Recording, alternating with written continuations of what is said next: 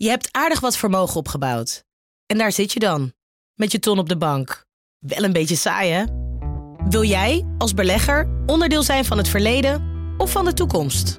Bridgefund is een slimme fintech die een brug slaat tussen de financiële behoeften van ondernemers en van beleggers. Dus wie belegt bij Bridgefund krijgt niet alleen een mooie vaste rente, maar brengt ook ondernemers in beweging. Echt waar! Met die ton kan je zoveel betere dingen doen. Bridgefund. Make money smile.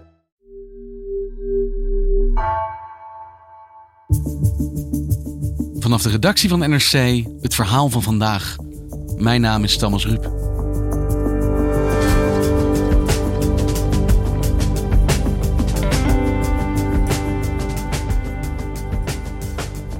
Al maanden wordt in China toegeleefd naar vandaag, het 100-jarig jubileum van de Communistische Partij. In tegenstelling tot vele andere landen wist China het communisme wel te behouden, vertelt correspondent Gary van Pinksteren.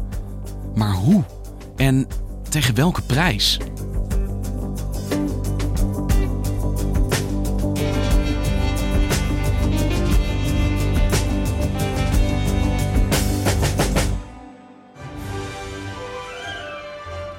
Hey Gary, wat een genoegen je weer hier in de studio te hebben, want er wordt iets gevierd vandaag. Vandaag bestaat de Chinese Communistische Partij 100 jaar. Ja, maar ook eigenlijk nee. Want, Wat? want het is niet precies vandaag. Het blijkt uit Russische verslagen dat de Communistische Partij waarschijnlijk op 23 juli is opgericht. Dus een paar weken later. Dus heb ik je nou op de verkeerde dag naar de studio laten komen? Nee hoor, want heel China viert het op 1 juli. En dat is omdat China's eerste grote machtige leider Mao Zedong, die bij die oprichtingsvergadering ook eh, geweest is, dat die zich niet meer helemaal herinnerde wanneer die vergadering nou was. Dus hij heeft gezegd ergens in juli. En toen hebben de eh, historici van de Communistische Partij daarvan gemaakt, nou dan doen we het op 1 juli. Dus deze hele dag, deze hele viering is gebaseerd op natte vingerwerk. Ja, en eigenlijk ook een beetje typisch. Want je moet als Chinees sowieso over de geschiedenis van de Communistische Partij steeds meer eh, je mond houden.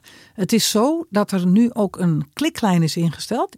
waarbij je mensen kunt aangeven die een nihilistische visie hebben op de geschiedenis. En dat zijn eigenlijk mensen die in twijfel trekken. of de manier waarop de Communistische Partij nu zijn eigen geschiedenis neerzet. of die wel helemaal klopt. Nou ja, laten wij met elkaar dan ook maar die 1 juli omarmen, al is het maar omdat je hier bent. Hoe gaat deze viering in zijn werk? Wat gaat er dan gebeuren vandaag? Nou, er is al een heleboel gebeurd. Je ziet overal, eh, ook al maanden van tevoren, zie je bij elke winkel grote borden met daarop eh, eh, gefeliciteerd met 100 jaar Communistische Partij. Al een hele tijd worden er documentaires gemaakt en producties voor televisie en voor de kranten die belangrijke punten uit de geschiedenis van het communisme markeren of belangrijke helden. Dus er is een heleboel uh, propaganda wat dat betreft die nu over de mensen wordt uitgestort. Uh, er zijn ook reisjes. Er is uh, het zogeheten rode toerisme. Waarbij dus mensen naar de fysieke plaatsen gaan die belangrijk zijn geweest in de geschiedenis. En daar kunnen ze dan kennis nemen van dat stukje geschiedenis. En ook souvenirs kopen die dat herdenken. Een soort zegentocht langs de hoogtepunten van het communisme. Uh, ja, zo kan je dat wel noemen. En je kunt bijvoorbeeld ook in bepaalde plaatsen gratis trouwen. En ook al in de aanloop hier naartoe. Een massa huwelijken. Ook, uh, ook om te vieren of om het 100-jarig bestaan van de partij uh, luister bij te zetten. Ja, want dan erken je natuurlijk ook voor de jaren daarna nog meer gewicht aan die dag toe. Als het ook nog eens je trouwdag is. Zeker, dus dat is heel mooi. En eigenlijk ook heel ik bedoel, in die zin traditioneel dat je tijdens de culturele revolutie had je mensen bijvoorbeeld uh, die hun kinderen namen gaven als uh, beschermer van het rode of uh, beschermer van het land of van de partij, dergelijke dingen. Uh, dat zijn wel dingen overigens geweest waar een aantal mensen natuurlijk later wel spijt van hebben gehad. Want later waren die namen niet meer helemaal in de mode. Dus of je altijd blij zal zijn dat je getrouwd bent op de verjaardag van de Communistische Partij, dat zal de toekomst dan nog wel moeten leren. Hey, en of het vandaag inderdaad 100 jaar geleden is, laten we een beetje in het midden. Misschien zijn we wat aan de vroege kant. Maar wat is dat begin geweest van de Communistische Partij in China? Nou, dat is eigenlijk, als je kijkt naar die oprichting van die partij, die is in Shanghai geweest in ja, 1921 uh, met daarbij leden van de Communistische Internationale, van de Comintern. Dus eigenlijk de organisatie die zich bezighield met het opzetten en het organiseren van communistische partijen en van het communisme eh, wereldwijd. En toen die partij werd opgericht, ja, welke kracht was dat dan in China op dat moment? Het is een partij die ten tonele komt als er eigenlijk een enorme chaos en verdeeldheid in China is. Dus je hebt ook nog een andere partij, een sterke tegenstander, de nationalistische partij. Je hebt op een gegeven moment de Japanners die China binnenvallen. Je hebt nog allerlei uh, lokale heersers. Dus je hebt één grote gistende brei van verschillende krachten en verschillende ideologieën die om de macht strijden. Waarvan de communistische partij dus één is.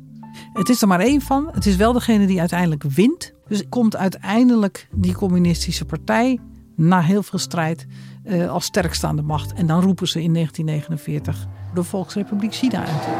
Peking, 1 oktober 1949.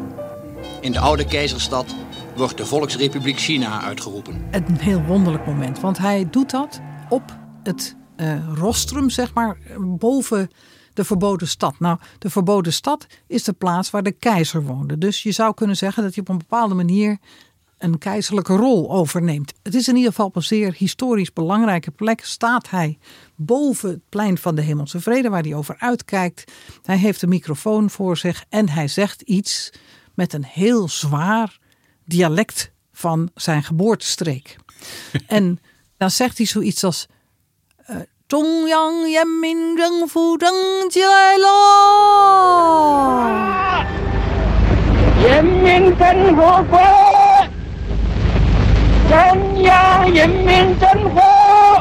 En van wat hij daar zegt, wordt later gezegd: hij zei. Het Chinese volk is opgestaan. En zo is het de geschiedenisboekjes ingegaan.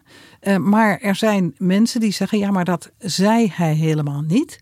Hij zei alleen: uh, de, um, de regering van de Volksrepubliek China is nu opgericht. Maar mensen konden hem moeilijk verstaan. De geluidsopname was ook niet heel goed. Uh, en misschien is het ook wel zo dat dat men al snel vond dat het Chinese volk is eindelijk opgestaan, veel pakkender was dan de regering van de Volksrepubliek China is nu opgericht.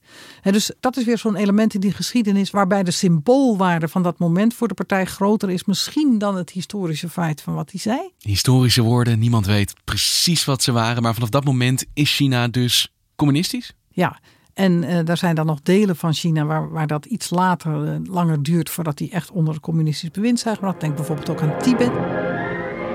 Verder rukken de communistische legers in China op. De een na de ander vallen de grote steden in hun handen. Peiping, Nanking, Shanghai, Canton en nu Chongqing. Uh, maar vanaf dat moment is het een communistisch land. En een van de dingen die het brengt is aanvankelijk, ik, ik hoor dat van mijn vrienden die zich die periode nog bewust herinneren, hè, de jaren 50, die zeggen dat was een hele hoopvolle periode waar mensen heel idealistisch waren. Uh, een vriend van mij vertelt dat zijn vader bijvoorbeeld voor een staatsbedrijf werkte en dat hij dan uh, van zijn werk een aantal pennen en potloden had gekregen en dat die kinderen graag wilden tekenen met die potloden die die vader had. En dat die vader zei: dat gaat niet gebeuren. Dit is staatsbezit, dit is van ons allemaal. En jullie als kinderen mogen niet privé met die staatspotloden tekenen. Want we gaan niet een corrupt nieuw China beginnen. Tja, zo diep werd die communistische gedachte dus ook doorvoeld. Zo werd denk ik aanvankelijk door veel mensen die communistische gedachten wel degelijk doorvoeld. Maar dat is voor een aantal mensen toch ook wel veranderd. Eh, doordat de partij een aantal dingen ging doen die mensen heel veel schade hebben gebracht. Een van de eerste echt grote... Uh, gebeurtenissen is een campagne geweest van Mao om uh, eind jaren 50 om het Westen in te halen in 15 jaar. Dat heeft geleid tot allerlei economische misstanden, waardoor er uiteindelijk een hele grote hongersnood uh, in China is ontstaan. Waarbij naar schatting iets van 15 tot 45 miljoen mensen zijn omgekomen van de honger. Dus een hele grote hongersnood, eigenlijk veroorzaakt door het wanbeleid van de communistische partij op dat moment. Dus ondanks de armoede die het communisme bracht, wist het systeem en ook dus de partij het wel vol te houden. Want ja, we weten, die bestaat nog steeds vandaag. Jazeker, en daarvoor hebben ze iets heel slims gedaan. Hè? Kijk, je hebt nog, na die hongersnoten heb je nog de culturele revolutie gehad. Nou, dat was eigenlijk burgeroorlogachtige situatie, chaos in het land. Maar toen op een gegeven moment Mao overleed, toen is daarna Deng Xiaoping aan de macht gekomen. En die heeft gezegd: Kijk, als wij als communistische partij de macht willen behouden, dan moeten we zorgen dat we de welvaart van de bevolking verhogen.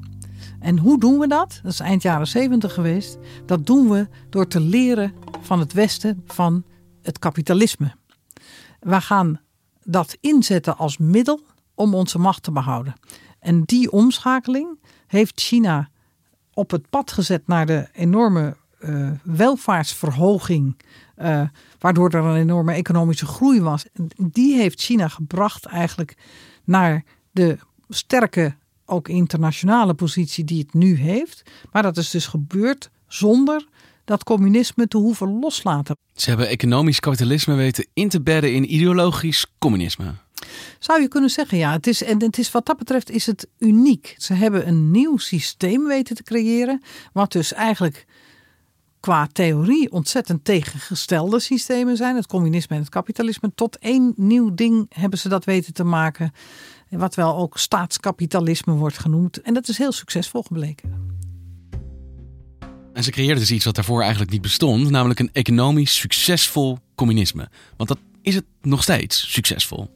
Dat is er nog steeds, ja. De groei is, er, is, is wel iets minder snel dan dat die was. Maar het is nog steeds een economisch succesvol communisme. En ik heb vaak het idee dat het daar in de realiteit een veel harder kapitalisme is dan bijvoorbeeld in Nederland. Dat je Nederland bijna een socialistische staat zou kunnen noemen, economisch gezien, als je dat vergelijkt met China. En hoe wordt er dan van binnenuit China gekeken naar de partij op dit moment? Uh, ik denk dat de steun voor de partij op dit moment groot is. Uh, onder de algemene bevolking. En niet iedereen steunt natuurlijk de partij, zeker niet. En je kunt het ook niet allemaal helemaal weten, want uh, mensen kunnen daar niet open en eerlijk over praten altijd. Maar ik krijg toch de indruk dat desondanks dat mensen zeggen: deze partij garandeert ons stabiliteit, geeft ons harmonie geeft ons welvaart. Er is geen enkele andere organisatie of partij in China die de macht heeft om dat ook te doen. Niemand die eigenlijk die partij kan vervangen. En wij zijn tevreden of voldoende tevreden met hoe die partij dat doet, omdat wij in ons dagelijks leven terugzien dat de kwaliteit van leven uh, eigenlijk nog steeds verbetert. Want is dat dan genoeg voor de Chinese bevolking om die steun te blijven bieden, welvaart? Dat is zeer de vraag. En ik denk dat ook China's hoogste leider nu, eh, Xi Jinping, die dus zowel de president is als het hoofd eigenlijk van die communistische partij. En die steeds meer centraal komt te staan in alle propaganda en die steeds meer macht naar zich toetrekt. Maar die Xi Jinping, die man, ziet dus in dat het gevaarlijk is. Want als de welvaart niet meer groeit. De welvaart neemt nu ook minder snel toe dan, dan eerder. Hoe organiseer je dan nog de steun voor de partij? Ja, waar blijft dan de loyaliteit? Ja, ja dus die ziet de kwetsbaarheid en die heeft daarmee weer veel meer ingezet op de ideologie. En op het idee van zonder deze partij uh, valt alles uiteen. Is alles wat we tot nu toe gewonnen hebben, raakt weer verloren. Uh, raken we verdeeld, komt er chaos. Uh, daar heeft niemand iets aan. En daarnaast zet hij heel erg het nationalisme in. Dus wij Chinezen mogen trots zijn op ons land. Uh, wij in China doen het heel goed. Wij in China doen het beter dan andere landen. En die, die, die wakkert dus een sterk gevoel van trots aan. En een trots die er ook zou, toe zou moeten leiden dat als het minder goed gaat, dat die bevolking bereid is om zich ook op te offeren voor China. Want hij probeert dus op een andere manier steun te kweken dan alleen aan, die aan welvaart gekoppeld is. Maar tegelijkertijd zie je ook, daar hebben we genoeg met elkaar over gesproken in eerdere afleveringen, de repressie in China toenemen. Hoe kun je nou een meer repressie, meer loyaliteit kweken? Dat moet je misschien ook weer terugkijken naar uh, de Sovjet-Unie. Kijk, wat daar gebeurd is in Chinese ogen, waardoor die viel, was ook omdat uh, daar een, op een gegeven moment een veel meer vrijheid van meningsuiting ontstond. En mensen veel meer mochten zeggen. En er daarmee ook veel meer kritiek loskwam op de partij. En ik denk dat ze in China ook sterk hebben gedacht. Wat je dus moet doen, is wel heel strak de controle houden over alles wat er gezegd wordt. Over wat er in de kranten staat, wat er in de media verschijnt, hoe mensen praten. En dat je dat dus moet zorgen dat alle neuzen dezelfde kant op wijzen. Omdat als je dat niet doet, dan maak je misschien allerlei krachten los in de maatschappij. Uh, die schadelijk kunnen zijn voor de partij. Dus de repressie in China is inderdaad sterk toegenomen en neemt ook alleen nog maar toe. In Chinese steden zie je waar je maar kijkt camera's. Het zijn er in totaal zo'n 200 miljoen en ze worden ook nog eens steeds slimmer. Ze kunnen al gezichten herkennen en bijvoorbeeld één persoon overal op straat blijven volgen. Het is ook bijna een soort uh, vicieuze cirkel. Hè? Dat als je eenmaal begint met repressie, maar ook als je een, een president hebt die eigenlijk, denk ik, langzamerhand behoorlijk paranoia wordt, die bang is uh, dat, omdat hij meer alleenheerser wordt, dat hij een, een dolk in zijn rug krijgt, die kan bijna ook niet, niet anders dan alleen maar verder gaan op de weg van nog meer beperking, nog meer controle, nog meer repressie. En daarvan kan je je voorstellen dat mensen dat nu nog wel accepteren, omdat ze zeggen het land wordt er veiliger door, het wordt er stabieler door. Uh, maar op den duur kun je je afvragen ja, hoe ver je daarin kan gaan zonder dat mensen dat niet meer accepteren. Dus Xi Jinping streeft heel duidelijk naar een nationalistisch verenigd China, een ondoordringbare eenheid. Maar is die samenleving dat wel? Nou, daar vallen grote slachtoffers bij. Hè? Als je kijkt naar de situatie in Hongkong, maar ook zeker naar de situatie van de Oeigoeren, het die uh, blijken niet in dat eenheidsplaatje te vallen. Uh, en daar ook heel moeilijk in te dwingen te zijn. En daar heeft China dus met een hele zware repressieve hand gaan ze daarmee om. Om ze maar te proberen te dwingen in die eenheid te komen. En ja, dat is nog te bezien of dat lukt. En dus met ijzeren hand proberen ze dat bijeen te houden. En alles wat er buiten valt, wordt aangevallen. Zeker, de Oeigoeren zijn in kampen gestopt. Volgens Peking de enige manier om religieus extremisme uit te bannen. Critici zien het als een campagne om de Oeigoerse cultuur en hun religie, de islam, uit te roeien. Het Nederlands parlement spreekt daarbij zelfs van, van, uh, van genocide. Dus het zijn hele zware zaken die daar gebeuren. Hongkong wordt ook met een ijzeren vuist nu in de Chinese mal gedwongen eigenlijk. Hongkong was de laatste vrijplaats in China, maar daar komt mogelijk snel een einde aan. Peking staat op het punt een veiligheidswet door te voeren die de vrijheden in de stad stevig zullen inperken. Er zijn natuurlijk ook uh, andere mensen, vooral ook intellectuelen en bijvoorbeeld mensen aan, aan universiteiten die er moeite mee hebben dat dit gebeurt. Maar die krijgen heel weinig ruimte nog om te spreken. Dat merk ik in mijn vak, hè. dat merk ik in de journalistiek. En bijvoorbeeld ook de groep van, uh, van uh, juristen en advocaten kunnen bijna niet meer aan het woord komen en durven ook niet meer. De angst die ik voel en de gereserveerdheid om nog bijvoorbeeld met westerse journalisten ook te spreken, dat is enorm toegenomen. En terugkijken is in China dus sowieso een riskante bezigheid. Dus is zo'n viering vandaag eigenlijk ook vooruitkijken? Een soort viering van misschien nog wel 100 jaar de Communistische Partij? Nou, het is een viering in ieder geval die de geesten rijp moet maken voor een partijcongres wat er volgend jaar eh, komt. Dan wil men dat de huidige president en partijleider Xi Jinping eh, nog vijf jaar langer aanblijft. Of misschien wel zijn hele leven. Maar als China op deze weg doorgaat, gaan ze dus onherroepelijk richting een meer autocratische samenleving. Ja, dat denk ik zeker. En dat is op zich ook nog wel interessant, want China wil ook graag en moet ook nog steeds veel samenwerken internationaal. China heeft weliswaar grote sprongen vooruit gemaakt, maar heeft nog steeds ook nog het buitenland nodig. Niet alleen als afzetmarkt, maar ook als bijvoorbeeld een toeleverancier van bepaalde technologie. China is nog niet helemaal op een niveau dat ze daarin helemaal zelfstandig kunnen zijn. Ze hebben anderen nodig. Ze hebben anderen nodig. Wij hebben net zo goed ook China nodig overigens. Dat is ook anders dan met de Sovjet-Unie. We zijn economisch enorm met elkaar verbonden geraakt. Maar wil het Westen een dergelijk agressiever, expansiever, meer autoritair China, wat dat ook meer de neiging heeft om anderen zijn wil op te leggen, gaat het Westen dat accepteren? Gaat het Westen met dat China nog graag willen samenwerken? Want wat je nu in ieder geval ziet, is dat die bereidheid, zeker in Amerika, maar ook in Europa, in Japan en zeker in India ook, eigenlijk aan het afnemen is. Dus dan kan je toch een situatie krijgen waarin de lijn van de partij groeiende welvaart in de weg gaat zitten in plaats van versterken zoals de afgelopen jaren. Dat zou kunnen, dat is niet denkbeeldig. Het kan ook zijn dat China daar net bovenuit komt en al sterk genoeg is om het buitenland niet meer nodig te hebben, maar dat weten we niet. En dit zijn sowieso allemaal vraagtekens en twijfels die je vandaag niet zult horen in China.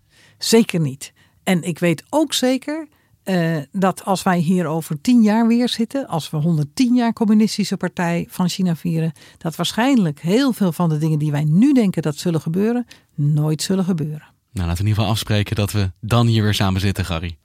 Heel graag. Dankjewel. Je luisterde naar vandaag, een podcast van NRC. Eén verhaal, elke dag. Deze aflevering werd gemaakt door Allegria Ioannidis en Jeroen Jaspers. Dit was vandaag. Morgen weer.